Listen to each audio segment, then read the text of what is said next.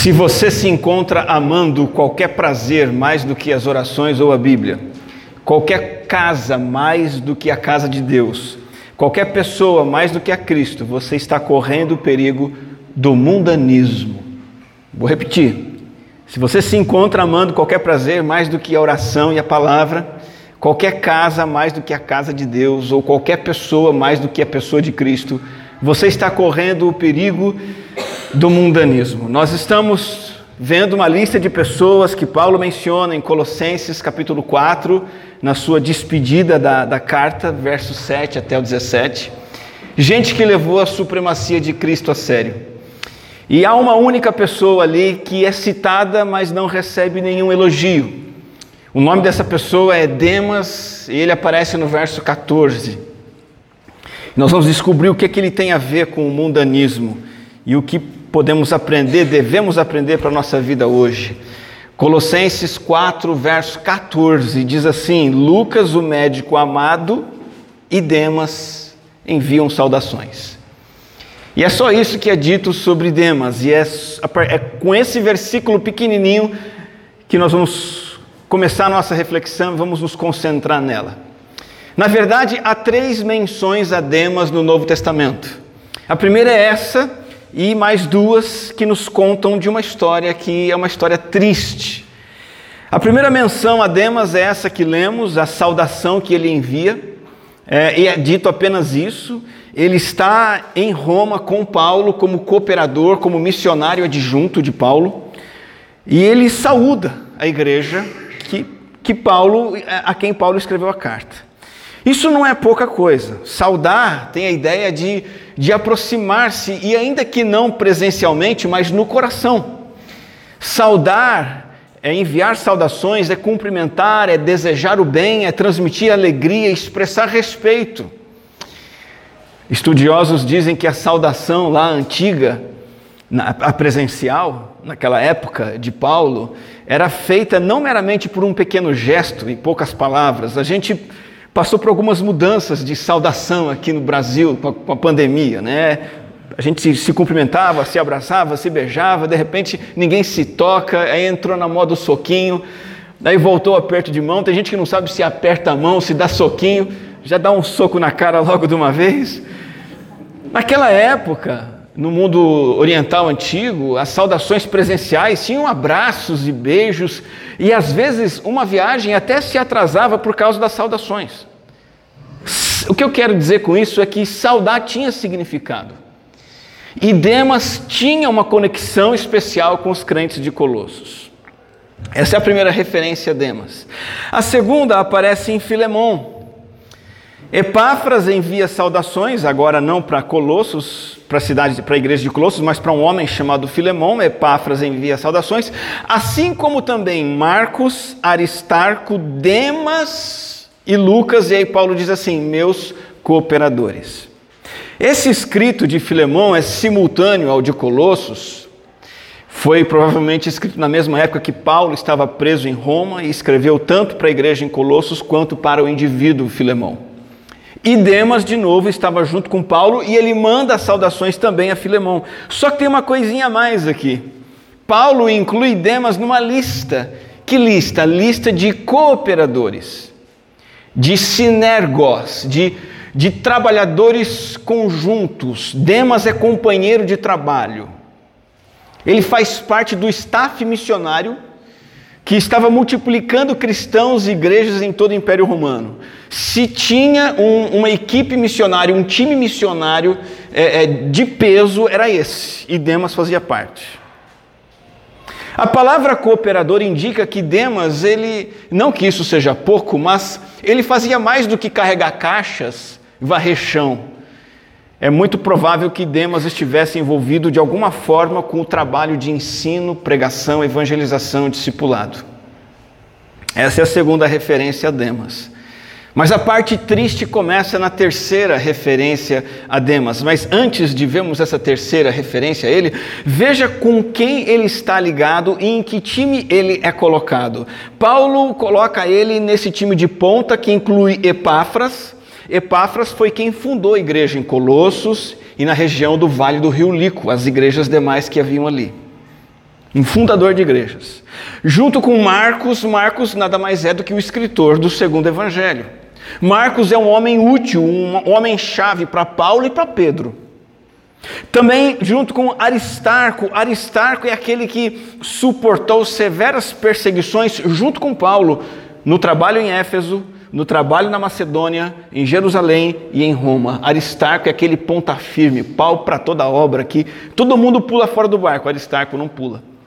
Lucas, vimos na semana passada, Lucas é o médico pessoal do apóstolo Paulo, o autor do terceiro evangelho, aquele que escreveu o livro de Atos, e Demas está no meio desse time de peso. Você pode imaginar o que Demas presenciou nas viagens missionárias, evangelização, discipulado, o que ele ouviu, o que ele experimentou envolvido com a igreja, com a obra de Cristo, mas a terceira referência a Demas está em 2 Timóteo 4, quando Paulo diz assim: Pois Demas, este Demas, amando este mundo, abandonou-me e foi para Tessalônica.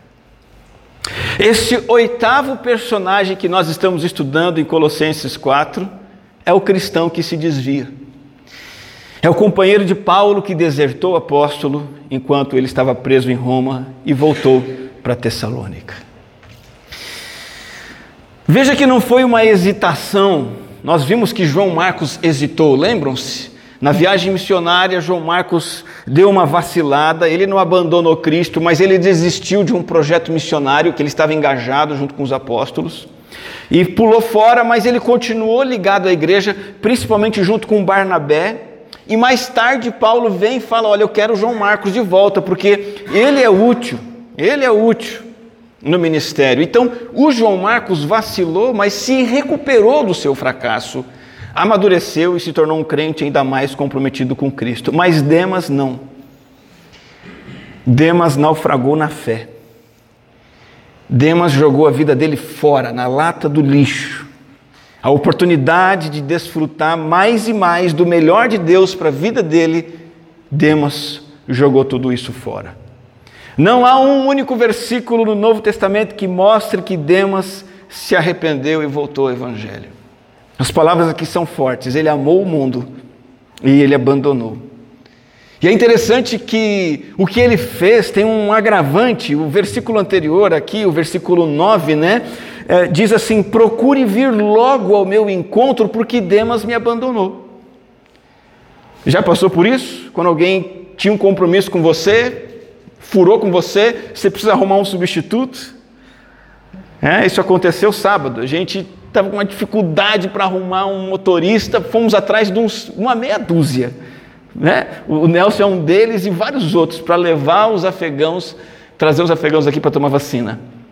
Até que preciso de alguém que venha ao encontro. É o Neemias, né? Ah, cadê o Neemias? Neemias arrumou um camarada aí, parece que deu certo. Quem deixou um buraco no ministério foi o Demas, e por isso Timóteo teve que tapar buraco, porque ele é um desertor. E por que, que ele é um desertor? Porque ele abandonou este mundo. A troco de quê? Do mundo. Dos bens e prazeres efêmeros desse século.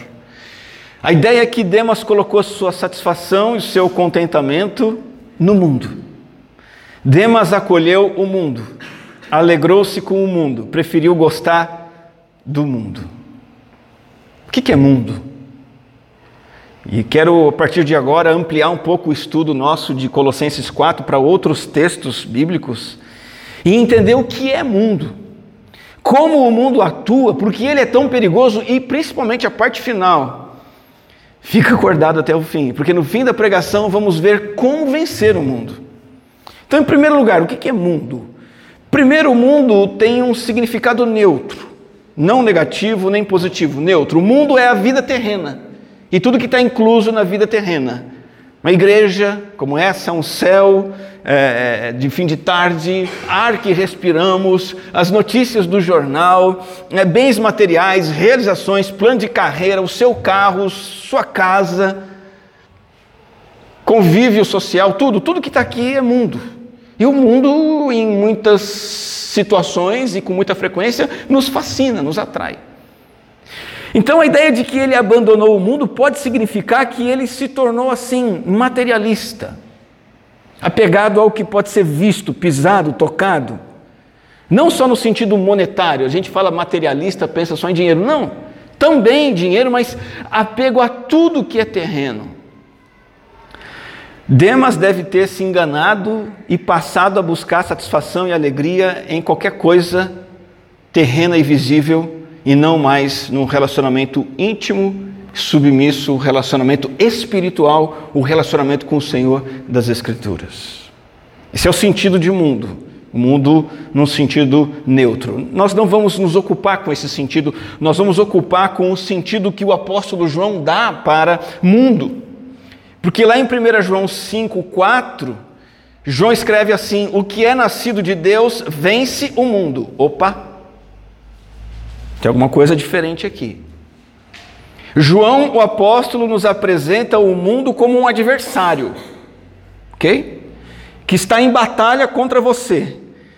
E a pior notícia de todas, o pior cenário hoje é que é, é, é, você não reconhecer que tem travado essa batalha, porque se você não sabe que o mundo está lutando contra você, é porque você está derrotado pelo mundo. Pois bem, estou aqui na parte de Deus para dizer para você que há uma batalha contra você. Essa batalha contra os que nasceram de Deus, os convertidos, os que, é nas... os que são nascidos de Deus travam essa batalha. O que, que é o mundo? Primeiro, é um sistema espiritual invisível. Segundo, dirigido por quem? Satanás. Terceiro, esse sistema espiritual invisível dirigido por Satanás domina a humanidade. Quarto, nesse domínio, ele, ele se baseia no engano e na maldade, e ele oferece tudo aquilo que é oposição a Deus, à palavra de Deus e ao povo de Deus. Esse é o mundo. Ele se opõe a Deus, à palavra, ao povo de Deus, engana, oferece a maldade a toda a humanidade que está escravizada a ele pelo poder de Satanás nesse sistema espiritual que nós não podemos enxergar. Filosofias, ideologias, valores, costumes e práticas do mundo são atraentes, mas na verdade são enganosas e destrutivas. A essência de tudo que o mundo produz é má, é ruim, é para nos afastar do Senhor, é para destruir a obra do Senhor. Tudo que o mundo oferece, na verdade, acaba se levantando contra o conhecimento de Deus, o, o, santo Deus, a santa vontade de Deus. Tudo que o mundo oferece escraviza a mente e a alma das pessoas desavisadas. Essa ideia parece ser exagerada, mas foi exatamente isso que João escreveu na carta que é inspirada pelo Espírito Santo. Isso é verdade de Deus, não é minha, nem de homem algum. 1 João 2,16 diz que tudo que há no mundo, que Demas amou, tudo que há no mundo, ou seja, três coisas: a cobiça da carne, a cobiça dos olhos e a ostentação dos bens, não provém do Pai, mas do mundo. E é sobre essas coisas que nós devemos ser vencedores. O que, que há no mundo que precisamos vencer? Em primeiro lugar, a cobiça da carne. O que, é cobiça da carne? É o que a gente está sentindo depois da pandemia, né? A gente só cobiça a carne, porque não dá mais para comprar. Picanha, 80 reais. Não é isso. Não é essa cobiça da carne. Antes a gente comia carne, agora a gente só cobiça e come frango. Não, não é isso. Esse sistema maligno do mundo que incita e estimula a humanidade, incita e estimula desejos carnais, pecaminosos que residem dentro de nós. Perceba, o mundo está o tempo todo incitando, cutucando, incentivando nossos desejos internos por coisas más. O mundo faz isso o tempo todo. O mundo está o tempo todo nos estimulando a pecados sexuais. É ou não é verdade? O mundo está o tempo todo nos cutucando a vida de vaidade. A, a, é, nós temos a vaidade inerente a nós e o mundo nos convida. Seja vaidoso, mostre quem você é. O mundo faz isso. O mundo nos estimula a avareza. a acumular para ter mais que os outros. O mundo nos incita ao ódio, à inveja.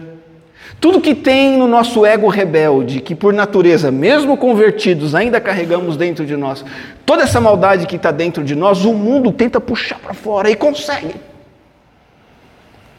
nos levando à oposição a Deus. Isso é cobiça da carne, é isso que há no mundo o estímulo de nossos desejos pecaminosos que ainda residem dentro de nós, mesmo nós sendo convertidos. Segundo, a cobiça dos olhos. Que significa cobiça dos olhos? Os olhos, metaforicamente falando, são um caminho estratégico pelo qual o mundo que, que Satanás governa estimula esses desejos pecaminosos que levam a práticas pecaminosas. Nós somos atraídos pelo que vemos. Quando Satanás tentou Eva, ele a tentou também nesse aspecto, ele atraiu para algo belo. Ele chamou atenção para a aparência, para a beleza daquele fruto que era proibido, tanto que Gênesis diz que ela, a Eva se sentiu atraída pela beleza, pelo que ela viu, e que a beleza acabou resultando em morte espiritual. Nós vivemos num mundo que é um mundo de imagens, fotos, vídeos. E, e assim com a criança, quando vê um carrinho de algodão doce, fica enfeitiçada. Assim o mundo enfeitiça os adultos também, mostrando coisas para nós, nos atraindo. A cobiça dos olhos. A cobiça dos olhos. Terceiro, o mundo apresenta para Demas para mim para você, a ostentação dos bens. O que é a ostentação dos bens? É que o mundo estimula em nós a, a essa atitude arrogante de vaidade. Olha, ostenta. Olha, mostre. Olha, seja vaidoso. Olha, impressione os outros com o que você tem, com o que você faz, com o que você possui, com o seu desempenho. Ostente, ostente. O mundo está o tempo todo nos puxando para isso. Não para viver a nossa vidinha tranquila, para honrar o Senhor, mas para tentar mostrar para os outros quem a gente é. Não amem o mundo, nem o que nele há. Se alguém ama o mundo, o amor do Pai não está nele. Quando Paulo escreveu que Demas amou o mundo, Paulo estava falando disso. Não foi um diagnóstico desavisado. Paulo não se precipitou. Foi realmente uma tragédia o que aconteceu com Demas. Se nós aceitarmos essas três coisas que o mundo oferece, cobiça da carne, dos olhos, ostentação dos bens, nós nos colocamos em oposição a Deus, nos tornamos rebeldes contra Deus. E somos derrotados por Satanás. Coisas que há nesse mundo na prática, que a gente acaba amando mais do que o Senhor e que acabam nos afastando do plano de Deus para nós, às vezes até da igreja de Deus, e muitas vezes nós naufragamos da fé, as pessoas naufragam na fé. Vou dar alguns exemplos práticos, concretos, que eu já vi acontecer. Por exemplo, o mundo oferece ideologias mentirosas, satânicas. O que, eu quero dizer com ideologias? Ideias, valores que são contrários à vontade de Deus. O mundo oferece a prática homossexual como algo que deve ser aceitado pela igreja e parte da igreja já aceitou. E outras práticas sexuais deturpadas que a igreja já aceitou antes da prática homossexual. Outra ideologia do mundo, a ideologia do fim do casamento. O mundo já engoliu isso e parte da igreja também. Não, casamento que mora junto. Se der certo, continua, se der errado, desfaz. Família, bobagem. O mundo já nos impregnou com a inversão de papéis no casamento. Então, não, que história de esposa ser submissa, marido ser líder, o que, que é isso? Isso é machismo. E aí vem os ismos do mundo. Cuidado! O mundo também já contaminou boa parte dos crentes com ideias distorcidas sobre filhos, o que são, como educá-los. Materialismo também é uma expressão prática de amor ao mundo. É quando a gente vive querendo ter o mais novo, o mais moderno, o mais chique, o que ostenta mais. Outro dia eu conversei com um rapaz que ganha um salário mínimo, no máximo um salário mínimo e meio, e comprou um iPhone de 5 mil reais. 5 mil reais. Não tem uma moto. Não tem uma moto. Podia ter comprado uma moto, um carrinho, mas comprou um iPhone de 5 mil reais. O mundo nos engana nos nossos relacionamentos. Por exemplo, tem gente que arruma um namorado, uma namorada, se casa e por causa de um romance se afasta da igreja. Começa a ficar longe, começa a deixar de servir, quando vê, está atrás do relacionamento e não está mais atrás de Cristo. O mundo nos oferece lazer, entretenimento. Olha, vai viajar, vai passear, e a igreja, se der, você vai. Arrume programas divertidos para o seu fim de semana e sempre vai aparecer um churrasquinho, uma piscina, uma série para maratonar e, e, raramente vai ser proposto pelo mundo uma igreja para você frequentar. Percebe que o mundo sempre oferece um jogo de futebol para o cara assistir?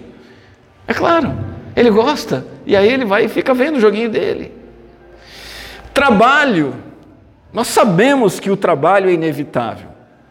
Nós sabemos que o trabalho pode limitar o envolvimento de uma pessoa com a igreja, mas quando o trabalho impede que uma pessoa conviva com a sua comunidade, o trabalho se torna uma coisa desse mundo que nós amamos mais do que o Senhor. Outra coisa desse mundo que, que rouba o nosso amor, amigos, entre aspas. O envolvimento com pessoas que não são comprometidas com a igreja, que começa a chamar a nossa atenção, a nossa companhia e nos arrasta para longe da igreja, da comunhão com a igreja, da comunhão com o povo de Deus. Nesse, nesse, nessa grande roda do mundo inclui também drogas, álcool, Quantos crentes convertidos, batizados hoje, estão se perdendo no álcool, na cerveja, tem, tem, tem o seu tempo roubado pelas bebidas alcoólicas, a sua motivação não se sente nem digno de congregar de tanto que está bebendo. Eu conheço irmãos que começaram a beber e, e por causa da bebida começam a se sentir fracos na fé, e de fato estão fracos na fé, porque estão se entregando ao vício não oram, não leem a palavra, evangelizam, jamais evangelizam.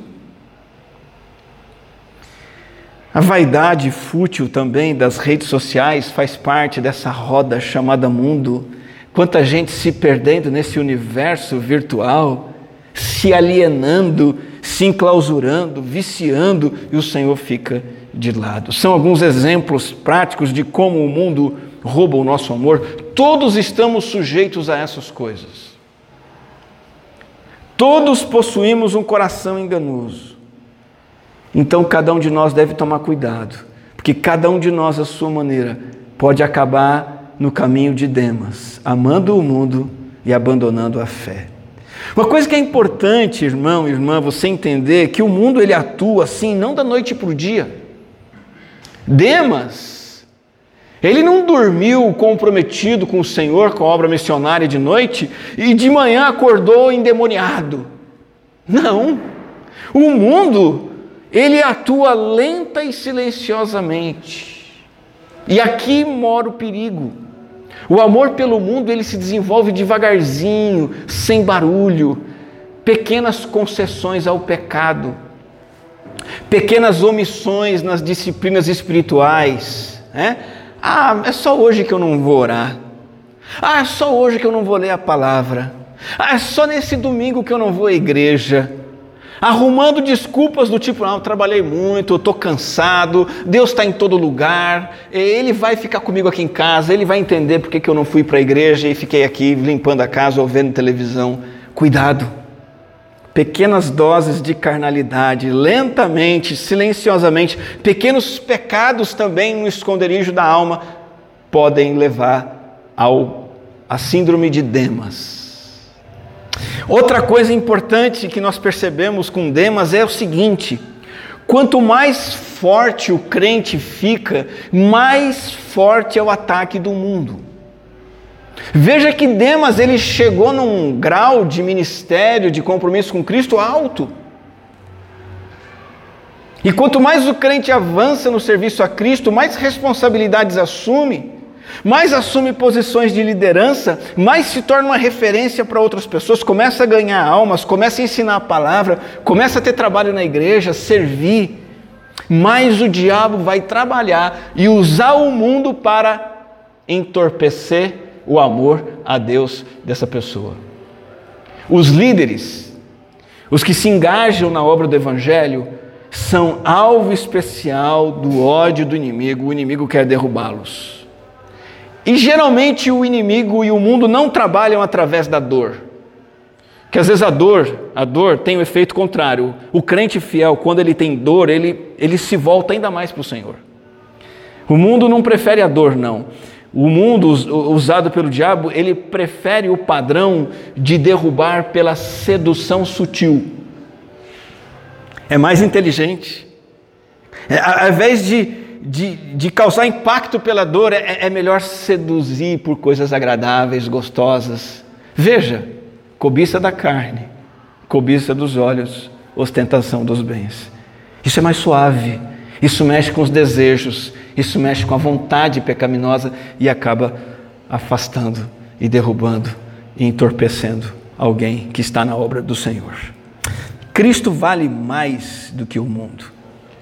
Só Cristo é totalmente digno do nosso amor. Nós cantamos isso hoje, Senhor, eu te quero mais do que tudo.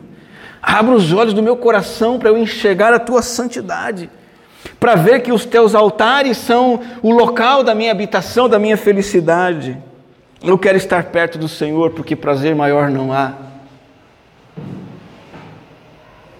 Só Cristo é totalmente digno. Só o amor a Cristo nos traz satisfação plena e completa. Às vezes a gente se engana. Quando falamos de amar a Cristo mais do que ao mundo, parece que a gente está falando assim: trocar uma coisa boa né? O mundo, poxa, o mundo é bom, é legal. Por uma coisa chata, né? Jesus, poxa vida, entediante, né? Trocar uma coisa doce, ah, o mundo é tão doce, né? Por uma coisa azeda, Jesus. Azedo, né? Jesus é jejum, Jesus é ler a Bíblia, Jesus é orar, Jesus é não pecar, é, Jesus é se pecar pedir perdão. Puxa, isso é chato. Mas eu vou trocar, né? Eu vou, é como se é, o médico receitasse uma dieta para você. Você não pode mais comer é, carne com gordura. Aí você tem que trocar a picanha saborosa, mas que faz mal, que é o mundo, por bife de soja, né? Que é intragável, mas faz bem para você. Ah, Jesus é intragável, mas faz bem, então vai com Jesus. Não, nada a ver, nada a ver. Tem gente que pensa sim sobre Jesus e não é verdade. Jesus, a igreja e o reino não é uma coisa chata, mas que a gente precisa, não. É a glória no lugar do lixo, é o verdadeiro sabor no lugar do azedo, do amargo, é o verdadeiro deleite que nós encontramos no lugar dos falsos prazeres que nos destroem. Por isso que o salmista diz: Ao Senhor declaro, Tu és o meu Senhor, não tenho bem nenhum além de ti. É por isso que a parábola que Jesus contou e outra parábola mostraram a, a ele e o reino como uma pérola de grande valor. Quando você encontra o resto, perde valor. Cristo é o tesouro escondido no campo. Quando você acha, você só quer aquilo e nada mais. Talvez Demas tenha achado a pérola de grande valor, o tesouro escondido no campo, ou talvez ele não tenha achado, mas ele desvalorizou isso. E como Pedro escreve na sua segunda carta, Demas se torna o cão que volta ao seu próprio vômito. Quando Pedro usa uma figura para dizer o que é voltar ao mundo, ele usa essa figura nojenta. Né? um vômito ao qual Demas voltou. Alguma coisa que já tinha saído, tinha sido eliminada, mas agora eu volto para ela. As coisas desse mundo, nos satisfazem apenas superficialmente, brevemente, de maneira enganosa, e trazem mais prejuízo do que vantagem, prazer e alegria. Então, cuidado com a síndrome de Demas, o efeito Demas. camarada que envia saudação para a igreja, que tinha conexão com a igreja, trabalhava junto com os crentes, ocupou um cargo top de colaborador missionário, presenciou a graça de Deus na vida de várias pessoas em várias cidades viu gente saindo das trevas para a luz, viu centenas de batismos, talvez ele mesmo tenha feito muitos batismos, discipulou novos convertidos, aconselhou, pregou, serviu. Imagina que Demas estava do lado do grande apóstolo Paulo. Eu fico imaginando o privilégio desse cara. Ver Paulo, andar com Paulo, aquela sabedoria, aquele poder, aquela graça. Ele trocou tudo isso pelo fascínio desse mundo. E milhares de cristãos, obreiros e até pastores, desde o primeiro século da igreja até hoje, têm seguido os passos de Demas. Talvez você conheça alguém. Talvez você esteve perto de amar o mundo mais do que a Cristo. Talvez você está perto disso. Mas a Bíblia diz que o que é nascido de Deus vence o mundo. Essa batalha está aí para ser vencida.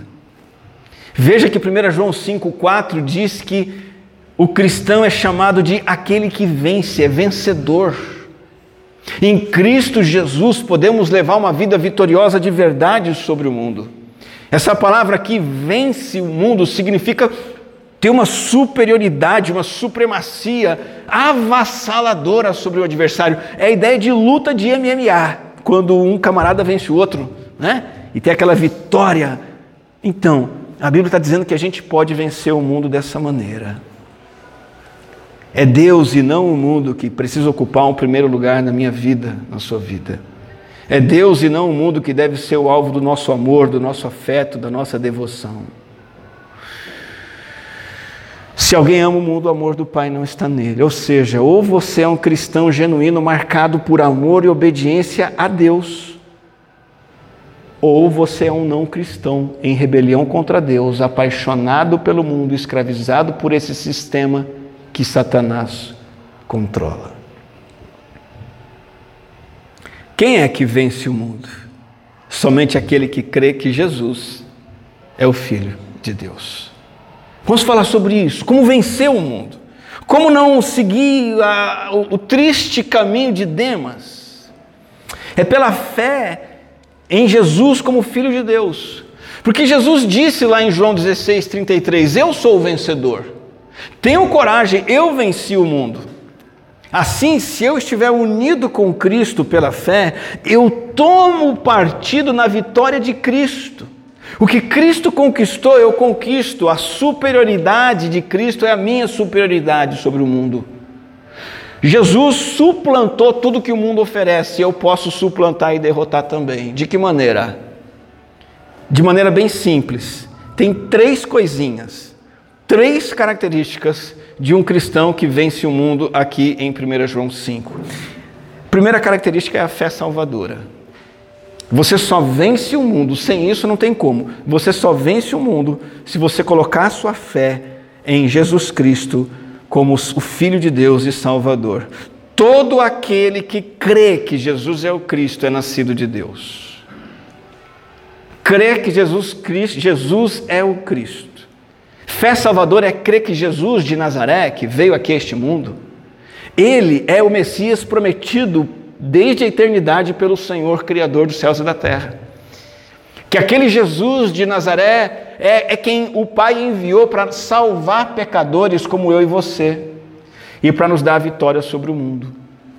O que Jesus está dizendo é que quem crê nesse Jesus nasce de novo, sai desse sistema que controla a humanidade.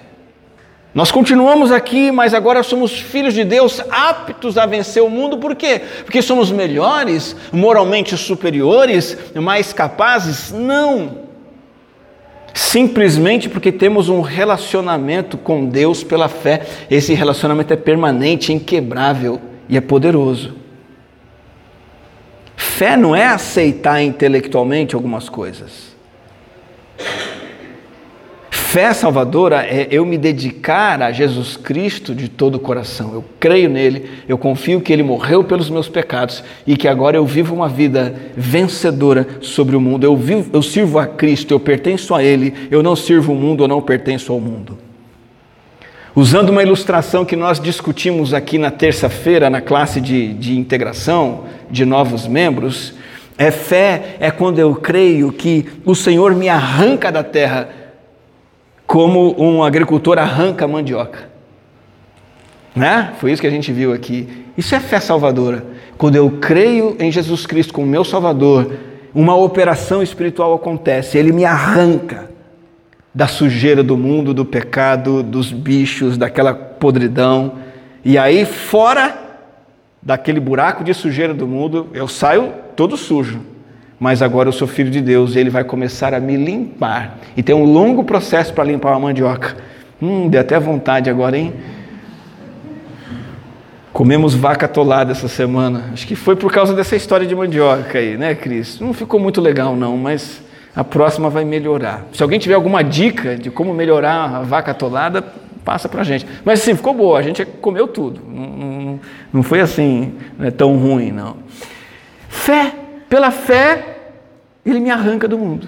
E eu me torno então filho de Deus. Agora, não basta isso para vencer o mundo. É preciso a segunda característica do, do cristão que vence o mundo, que é o amor. O versículo 1 de 1 João diz assim: Todo aquele que ama o Pai, ama também o que dele foi gerado.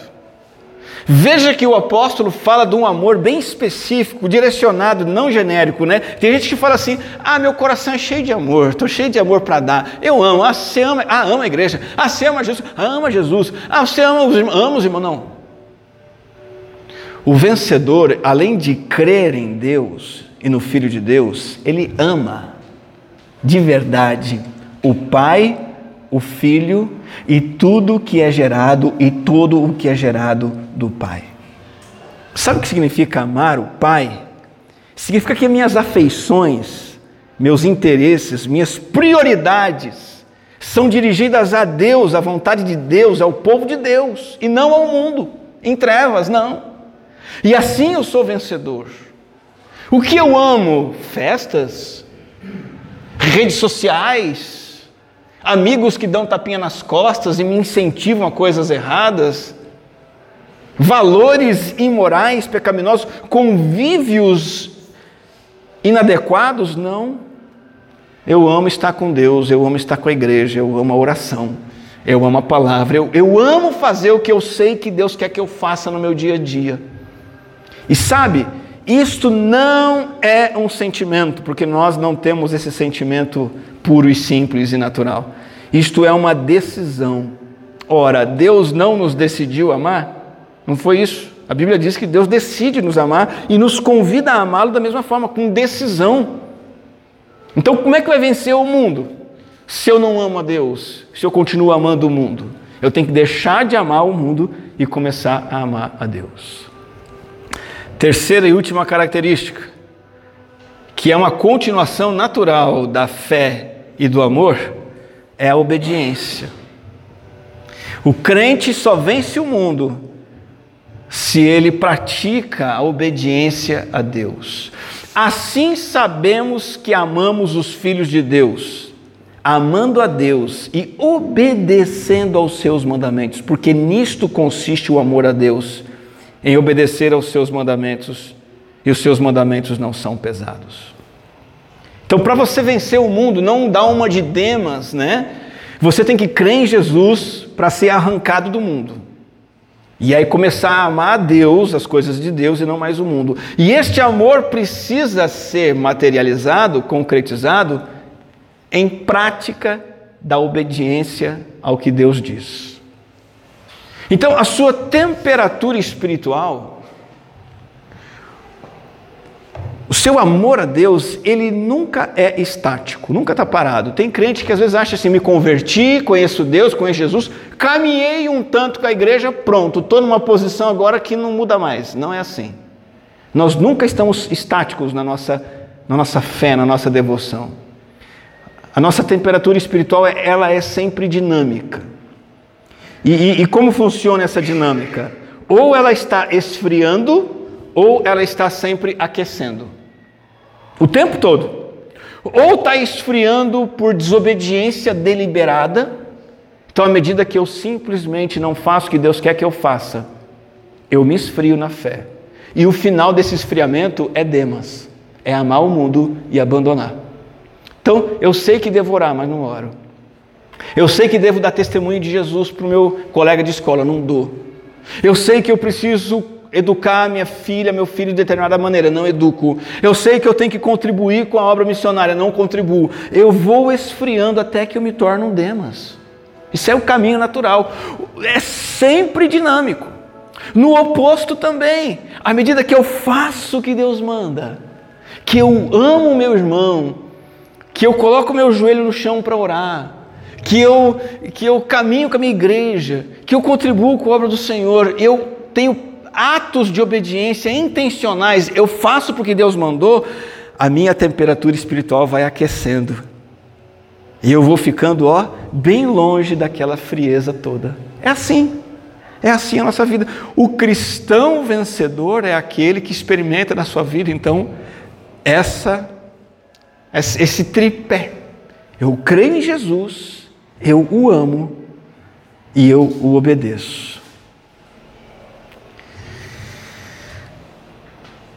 Como está você diante do perigo do mundanismo?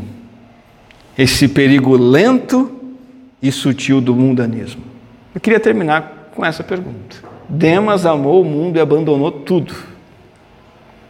E você tem os antídotos contra esse mal: a fé em Jesus Cristo, o amor a Deus e a obediência constante, habitual, à vontade e à palavra do Senhor Jesus Cristo.